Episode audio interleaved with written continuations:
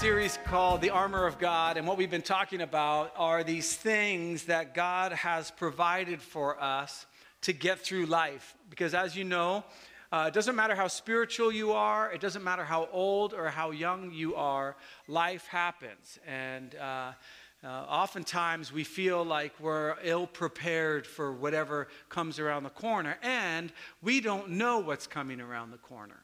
We just never know. You can prepare as much as you want. I've known people who have saved lots and lots of money. They're all ready for retirement, and something changes. I've had people prepare for all sorts of things, for a career, and something changes. I've had people prepare for children, and then something changes.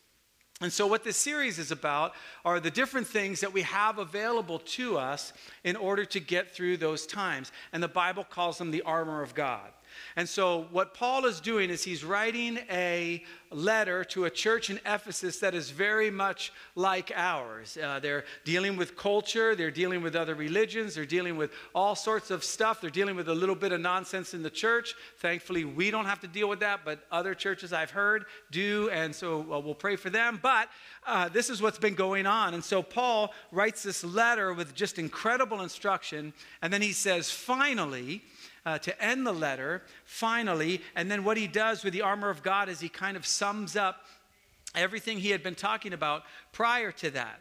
So uh, we'll read it. We've been reading through this section of scripture every time. And I, I just want to tell, tell you two things real quick.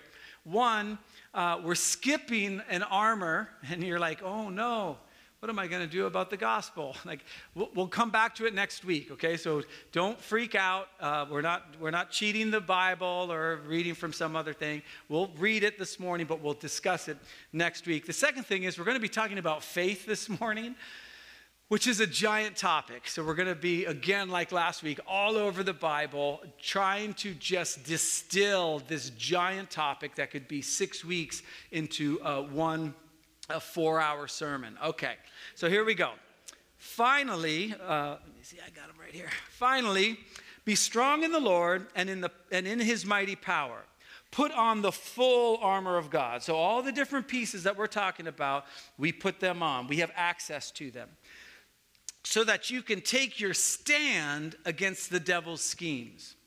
For our struggle is not against flesh and blood, but against the rulers against the authorities, against the powers of this dark world, and against the spiritual forces of evil in the heavenly realms. Uh, oh, sorry about that. Yep. So put on the full armor of God. Sorry, I have this thing. So that when the day of evil comes, you may be able to stand your ground, and after having done everything, to stand. He goes on again. Stand firm then. Okay, so you're ready to do battle. You're ready for whatever is to come. And here's here are the armor. We talked about the belt of truth buckled around your waist. We said it all starts with truth. If you don't have truth, your pants fall down, is what we said uh, in that first week. You can't, you'll get all tied up in all sorts of nonsense. You want to gird yourself up in that truth and uh, make sure that you can run and dodge and get out of the way with the pre- breastplate of righteousness in place. We talked about this last week that we go everywhere with our breastplate on. We don't take our righteousness off. When it gets hot and it gets difficult to do the right thing, we keep it on. When it gets uncomfortable to do the right thing, we keep it on. It actually saves our life, it protects our vital organs. And then uh, next week, we'll talk about your feet fitted with the readiness that comes from the gospel of peace. And this morning, we're going to talk about this. In addition to all this, take up the shield of faith.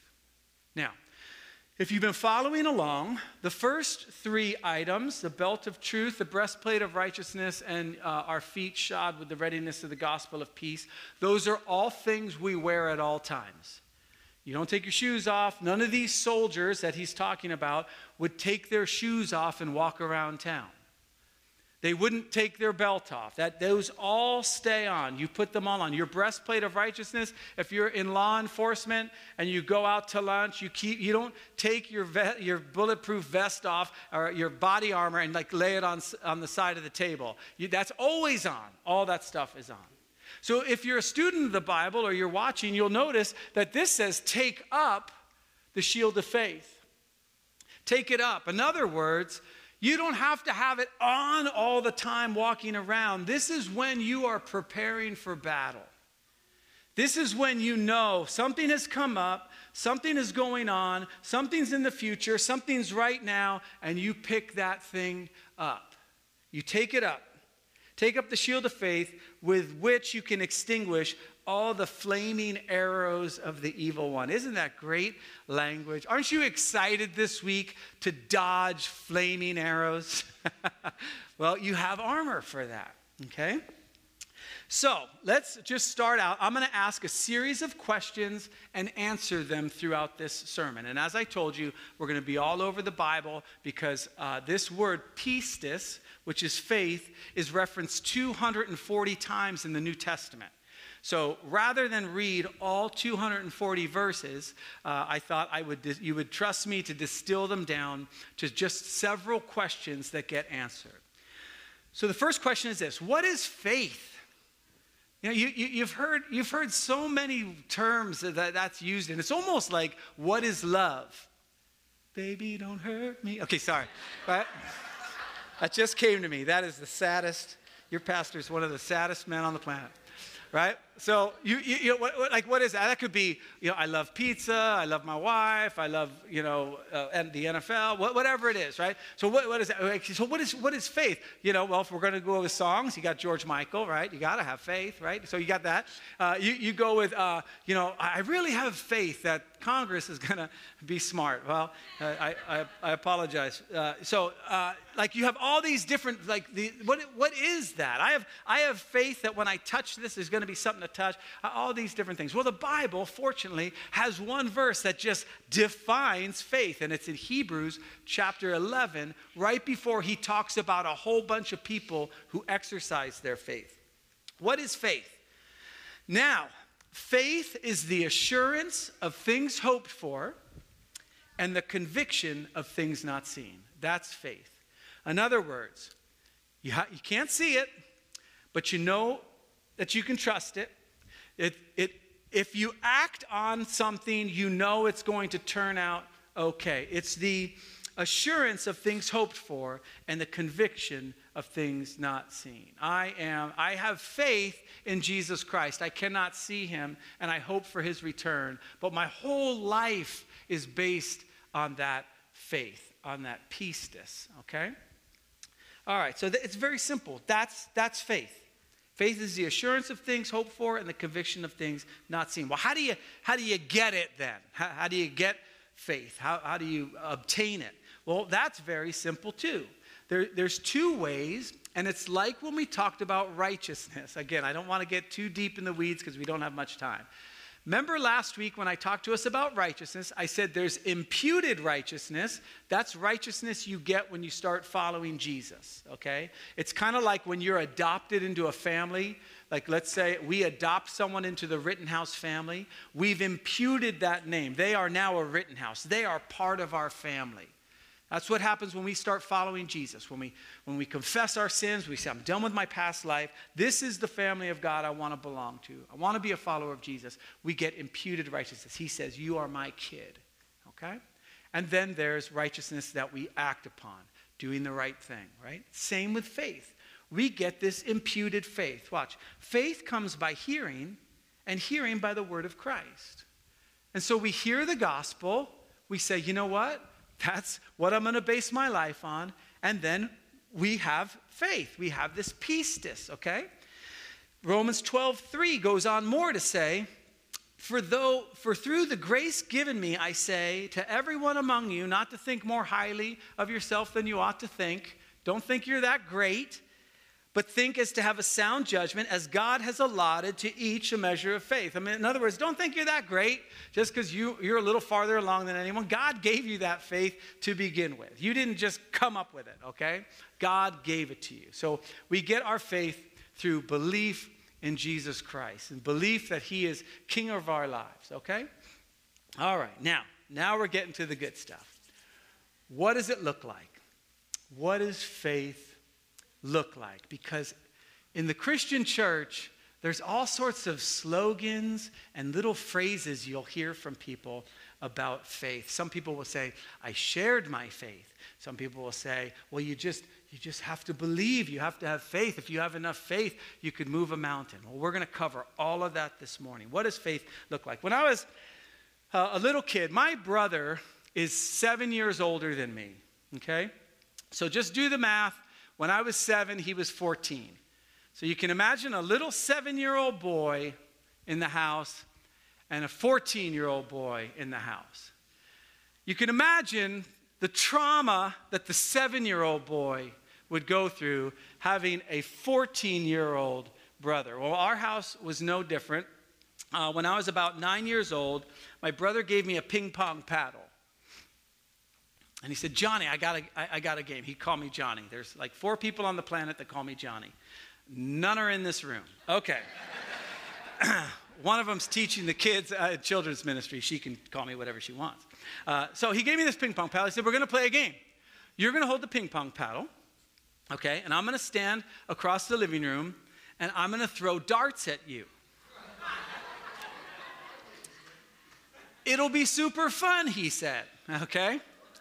And uh, so he had these darts, and he said, All you have to do is block the darts with the ping pong paddle. Now, when you're nine years old and your 16 year old brother at that point says, We have a game, it doesn't occur to you, just don't play the game. Just say, I don't like that game. I'm going to tell mom and dad about the game. I'm going to exit the room. No, I was like, Oh no okay, I guess we're going to play this game, and I better really use my paddle when you throw these darts at me. And so he starts throwing darts, and I would use my paddle to block the darts or attempt to block the darts. So, uh, by the way, at this point, he can be tried as an adult, okay? I just want to be clear. He's 16 years old. I'm nine, okay? So, anyway, he's throwing these darts at me, and I get, I get some of them, other ones I get. And then finally, I thought to myself, I, I, gotta, qu- I gotta quit this game. Like, there's no other, like, I'm not winning, and how do I win? The only way I win is to not get stabbed. That is exactly how a lot of people I'm around think their faith works. If I don't use my faith right, I'm gonna get stabbed by a fiery dart of the devil. And I have to get good at using my faith. I got to get quick.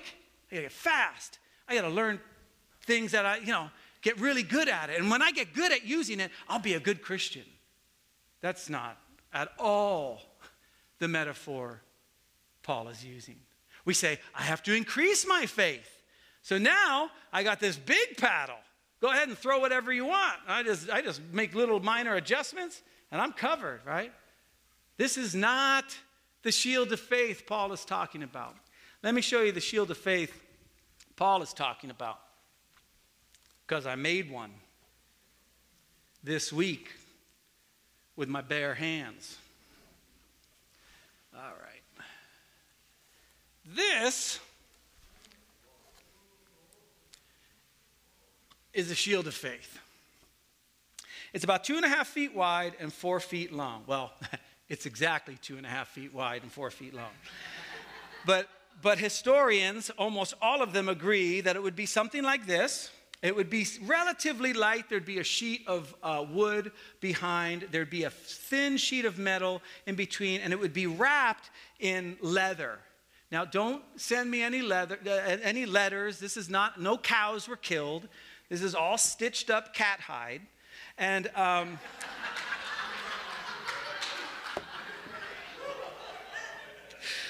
Dude, I have been waiting all week for that one. All week. all week. No, I got this at Jo-Ann's. It's fake, okay? There we go. All right.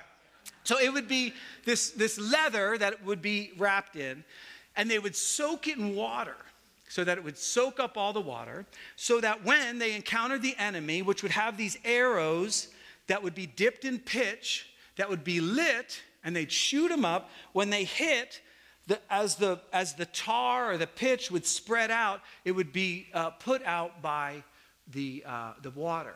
Okay? This is your shield of faith. Okay?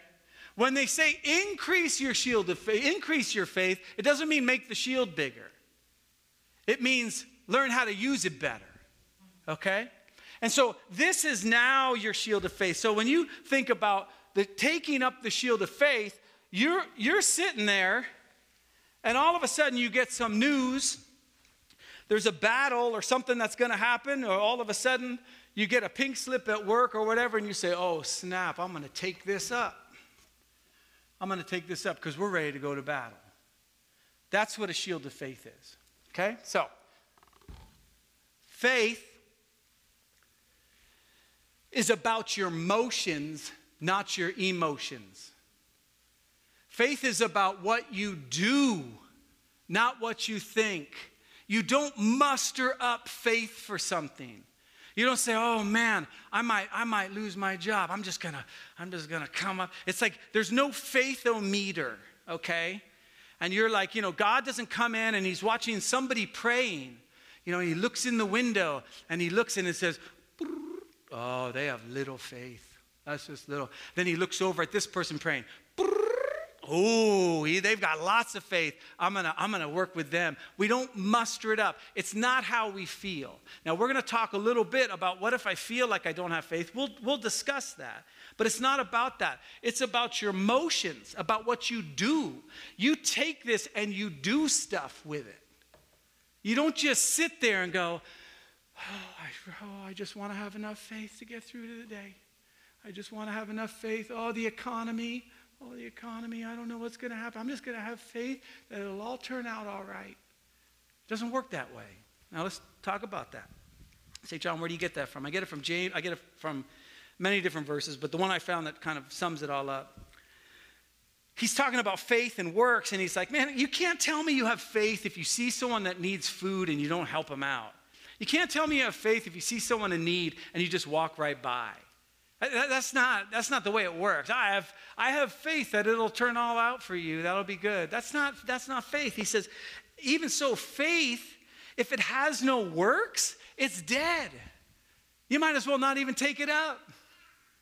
If your faith has no action, no umph, no gumption behind it, right? And we'll talk about that in a second.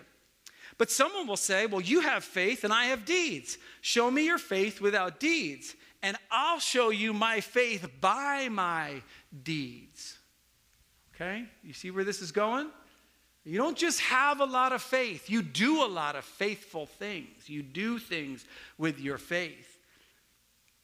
Show me your faith without deeds, and I'll show you my faith by my deeds. Now, who did Jesus say lacked faith? Because if, you, if you're a student of the Bible and you go through, we're just going to stick with Jesus for right now because we don't have time to go through all the other verses. We're just going to look at Jesus. You, hear Jesus say, Oh, ye of little faith. You know, if you listen to the, you know, King James Version or whatever, or you a little faith, or why did you doubt, or all these different things. Well, who, who were those types of people? What, what was going on there? Were they, were they non Christians? Were they Christians that just didn't muster up enough belief? They just got to believe harder. If you believe harder, it'll work. Well, who did he say? Well, anxious people, anxious people, he said, you have little, a little bit of faith. He says, uh, um, has being anxious done anything for you, essentially? I'm, I'm paraphrasing. Has it done anything? Has it added anything to your life? Has it advanced you in any way? Has it added a cubit of, of life to your lifespan, being anxious? No, he says, look at the birds of the air, look at the flowers of the field. Solomon and all his glory haven't haven't looked like that. And they just fade and they're gone. Ye of little faith, you of little faith. Anxious people who just sit around wringing their hands. That's not taking up the shield of faith. That's not, that's not it. That, that, those people have little faith. Fearful people. Jesus is out on the water and everybody's in the boat and Jesus is taking a nap, which is just fantastic. And it's all going crazy and they're just like, they have no idea. oh, it's all, because it is, it's all out of their control. And Jesus wakes up and like, I don't know how he did it, but he's just like calms the waves and the winds. And he turns to him and goes, what, you, you guys okay? You have little faith? Like all you were doing was just jumping around, being fearful? I see Christians all the time. All they do is jump around and be fearful. They send me YouTube clips of what's happening and all this kind of stuff. And that does, that's not faith. That's not faith. Fearful people. They have little faith. Doubtful people have little faith. Poor, poor, poor Peter, he has a, enough faith to walk on the water, and, he, and his faith is working. That's the way faith works risk. And he's out there risking it, and then he begins to doubt, and he sees the waves, and he focus, takes his focus off of Jesus, the author and perfecter of his faith, and he looks at the waves and he begins to sink. And Jesus says, Why did you doubt? You had it, man. You were using your shield of faith, it was working. And then you put it down. Pragmatic people, this is me. This is where I lose my faith, okay? This is where I do not exercise my faith. I want human solutions to every problem I have. I want a solution today. When I go into a board meeting for church, it's like, how do we solve our problems? And someone will be like, why don't we pray? I'm like, that is a good idea, but let's have an alternate idea, right? This is my problem. I don't take up my shield of faith because I, I, would, I just want a human answer. Like, how do we solve this problem?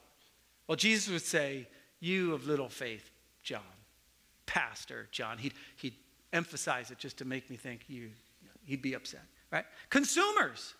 Jesus went all throughout these towns, and there would be some towns where they just wanted to see him do stuff. And he goes, and it says he did no miracles in there because of their lack of faith. They wanted to see miracles, they wanted to see him move, but they weren't willing to risk anything. They just wanted it to happen. I'm just going to pray and just muster up enough faith that something would happen. You of little faith. It's not how it works. Okay. Well, who did Jesus say had great faith? That, that must be good. I summed it all up with uh, two Greek words that I translated into English and over uh, 57 different verses, and the Old Testament and the New Testament, and 17 scholars, and here it is risky people. Every single time Jesus said, I've never seen faith like this. Your faith has healed you. Oh my goodness, this is the greatest faith in the world. It was someone who took up their shield and they advanced with it. See, the shield of faith is not a defensive piece of armor. It defends you, it protects you while you advance. The expectation when you take up your shield of faith is that you will be advancing, not sitting back, cowering behind it. This is not how you use your shield of faith. You use it by marching forward. Every single person, Jesus said, I've never seen faith like that. They were risking and they were moving forward. That's what the shield of faith is designed for. Let me show you just in case you're questioning my scholarly goodness. The centurion, this guy, he actually was wearing all this armor, okay? And he shows up to Jesus, who's a Jew and, and poor and an outcast, but he takes this risk. This, this guy who, who runs parts of the army comes up and finds Jesus and says, Hey, can you heal my slave? Can you heal my servant? And Jesus says, Yeah, I'll go, let's go to your house. And he goes, No, no, no, you don't have to go to my house. You just say the word. You go ahead. He went in front of all these other Jews, probably dressed in all his stuff, and requested something from Jesus. That is so risky. That is, he's risking his job, his reputation. And Jesus says this I've never seen anyone with faith like this. Two, the bleeding woman. We can come up with another term. That's just what we've called her throughout history. We should just say a, per, a woman with uh, an ailment, right? But they go through describing her issues, and it's just a mess. Just and, and she's unclean and, and she's been outcast and she spent all her money. She's got three things going against her. She's poor, she's a woman, and she's unclean. And she sneaks through all the crowds and goes, I just want to touch the hem of his garment. She takes up her shield of faith and she pushes through everybody. And she just, bam. And he says, Who, who touched me? And she's like, scared. Oh, well, if I, if I have faith, I shouldn't be scared. you're not advancing enough, okay? If you're not scared, you don't have faith, okay? You're not, well, you might have it, but you ain't using it. Okay, the bleeding, and she touched him and she said, he says, Your faith healed you. We'll go quickly. One of the blind men, he, he healed uh, or 10 lepers. I shouldn't have put blind men. I was going to change that. It's lepers. 10 lepers. He sends them all the way to the priest. One comes back and thanks him, which was incredibly risky again. And Jesus says, Your faith heals you. He goes all the way to the priest, gets, t- gets inspected, comes all the way back. Two blind men, they start yelling out, Jesus, son of David, have mercy on us, right? Jesus everyone's like, be quiet, be quiet, be quiet. They don't care. They don't care about what anyone around them's saying. And they just keep talking. And Jesus says, Your faith healed them. Did they have faith? Were they just sitting there going like this? Lord, I know you can do all things. I'm, I'm a silent prayer.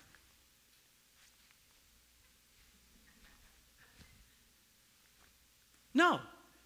They were yelling out. It was risky. The Canaanite woman, this, she is so awesome. So this Canaanite, she was unclean too, and she's walking down the road, and Jesus, so think about Jesus, he's with 12 other dudes, and she's a woman by herself. They're walking on the road, and she's like, hey, Jesus, hey, Jesus. And the Bible says Jesus didn't talk to her. Jesus like was pretending like she wasn't there. This, Jesus is so cool, right? I could almost see him just like, her behind him and him just walking like with this like little smirk on his face. And just going let's see let's see how much let's see how important this is. Let's see what she does. She just kept talking. So finally they tell her hey tell her to be quiet. He turns around and he says hey sorry i can't but we're really busy. I got to go to the lost sheep of israel whatever. And she, she starts arguing with him. Well don't, don't the dogs get the scraps from the table? I mean you, can, you just heal my daughter. That's all, that's all i need you to do. And they go back and forth and he goes you know what your faith has healed your daughter. All she did was risk and kept risking. That's all she did.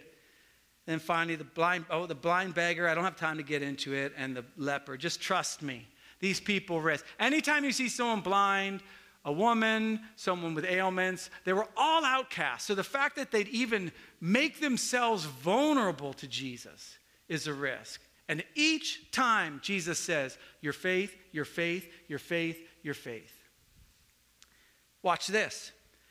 Remember what the definition of faith is? Faith is the assurance of things hoped for and the conviction of things not seen.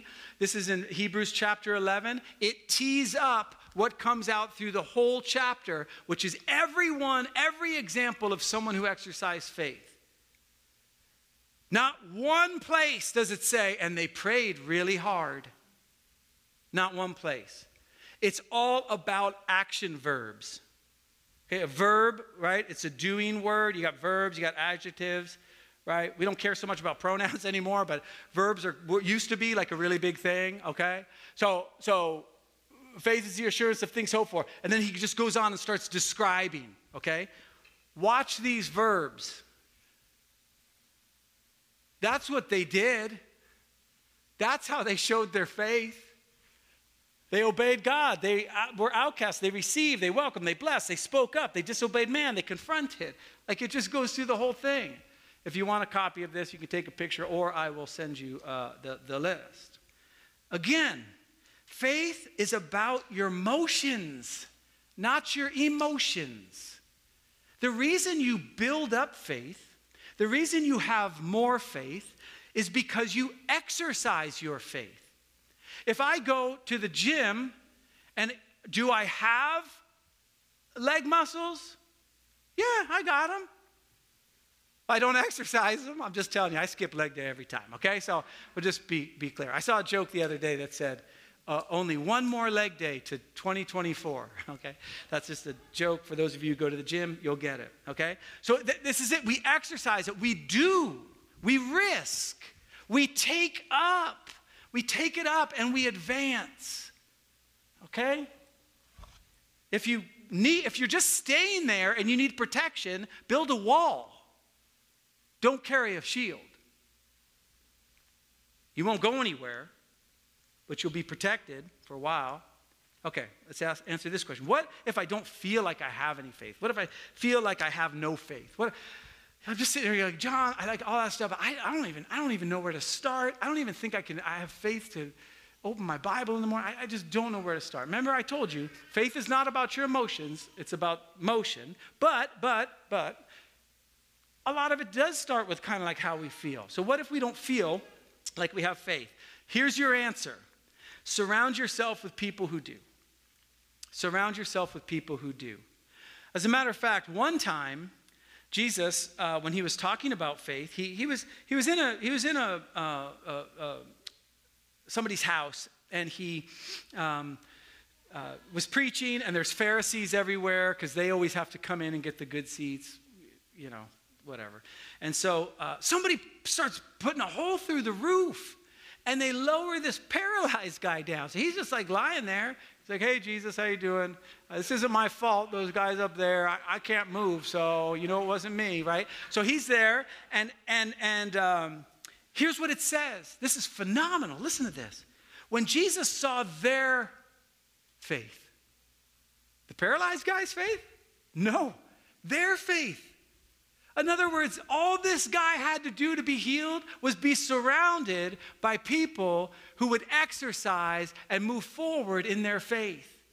And that got him healed. You don't feel like you have faith? You feel like you have small faith? You don't surround yourself with people who have faith. That's why we're here Sunday morning. That's why we do men's group Tuesday nights. That's why we do women's group. Let me show you what this looks like because this shield wasn't just to be carried by yourself. It was actually used to do what they call a testudo or tortoise formation. And I happen to have a video of it. There's no sound mark, so you don't have to worry about it. Everyone can get it just by watching. All right? But this is what it looked like. This is just a demonstration. I had another really good example, but it was from Gladiator, and I couldn't find an appropriate section to show it at, church because it, it, it, it's not a Christian film just so we're clear. Okay. All right. So this is what it looks like, if that shows. So they put their hand on each other's shoulder to get spacing. This is why we greet each other in the morning. just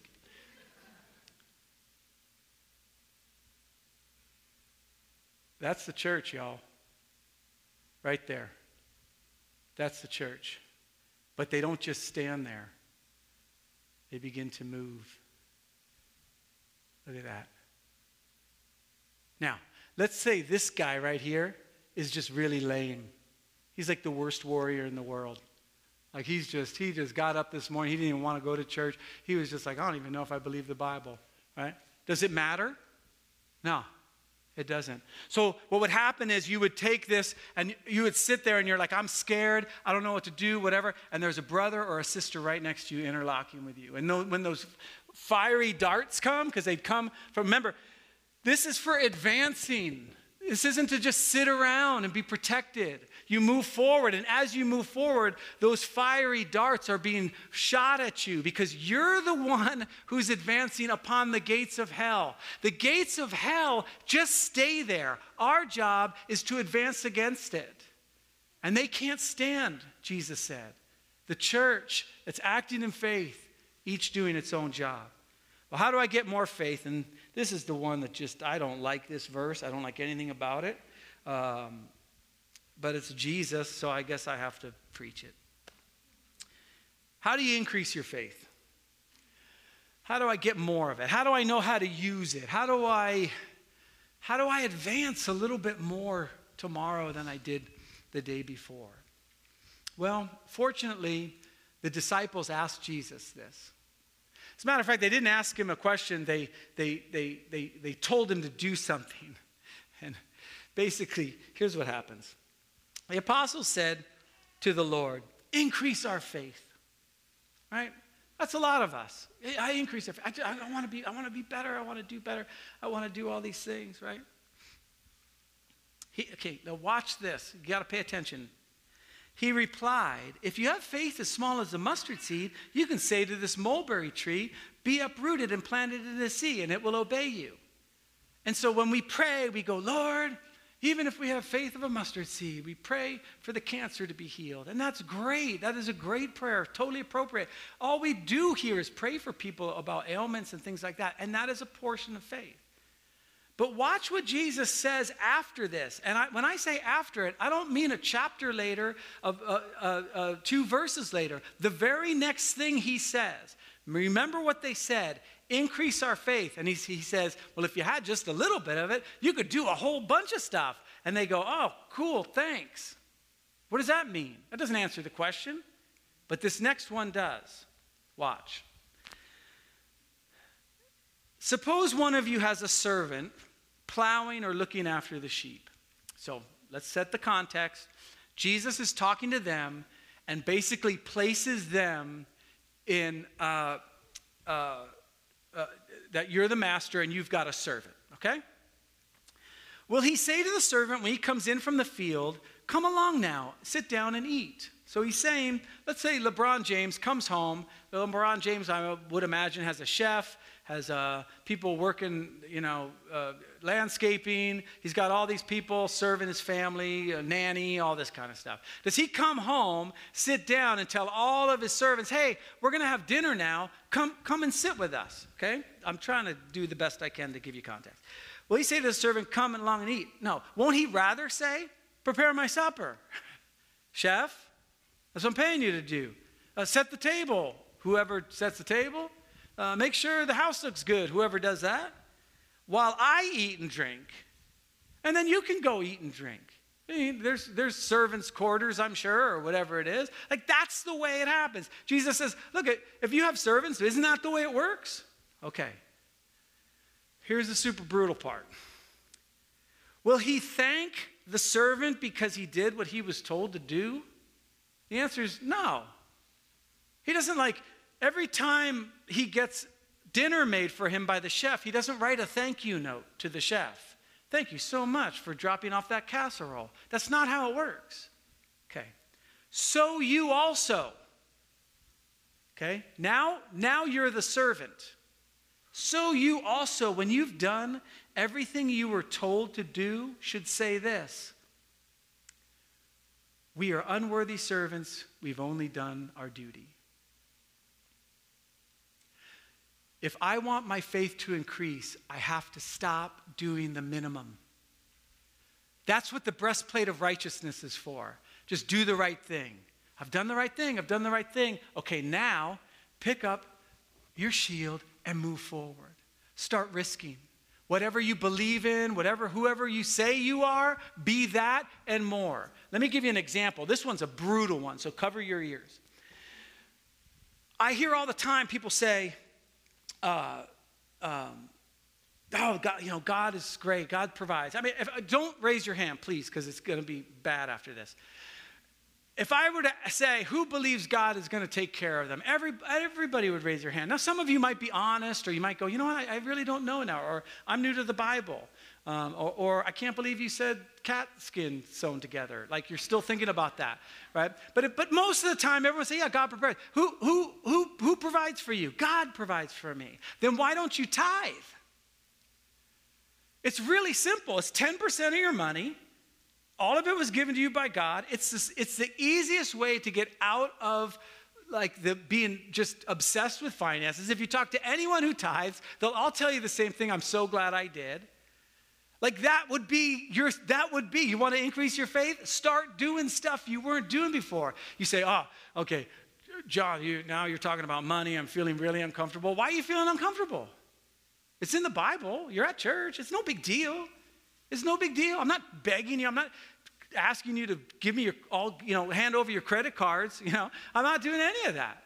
You're uncomfortable because there's this disparity between what you say you believe and what you actually believe.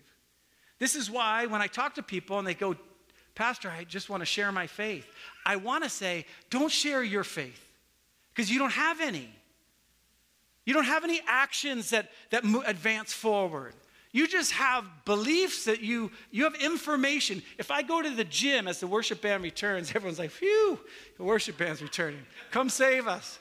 If I go to the gym and I see the, most unhealthy person, do I go up to them and say, hey, can you share me every, everything you know about the ab machine? Well, the ab machine was invented in 1942. No, I go to the person, the man or woman with awesome abs, not the woman with awesome abs, that would be creepy. But I go to the man with awesome abs and I go, what did you do? What do you do? When you share your faith, you're not sharing information. You're sharing your transformation. You're sharing, oh my gosh, when I started giving, this is what happened, but I made it through that. When I started really loving my spouse and laying down my life, when I started serving, when I started sacrificing, oh man, but look at all the ground I made up. That is your shield of faith. It's to advance, to be protected while you advance. It's not to sit around and wait for fiery darts. Now, whew, what's your next step? All right. Your next step's easy. And your next step is uh, all wrapped up in what we're going to do next. We're just going to take a few minutes to have communion.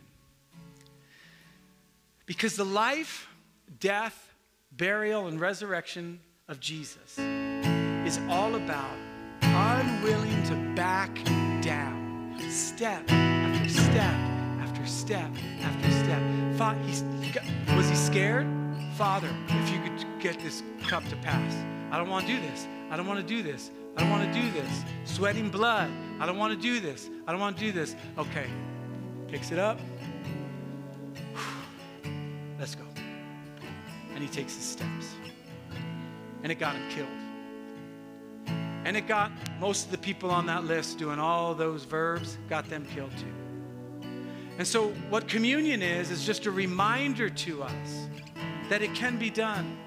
That these risks we take, that we know for a fact God is asking us to make, we know it, we feel it, and we're scared. And we say, I just want more faith. It doesn't work that way. You pick up the faith and you walk forward. And then you look back and go, He was faithful, He was faithful, He's faithful. He's faithful. And so uh, we have an open table, which means anyone who wants to participate in communion can. You can walk up, grab the uh, wafer and the juice, and basically, on the night that Jesus was betrayed, like the night he died, he took the bread and he broke it, blessed it. He said, This is my body, which has been broken for you. Whenever you take and eat of it, remember me. Remember the step after step after step after step.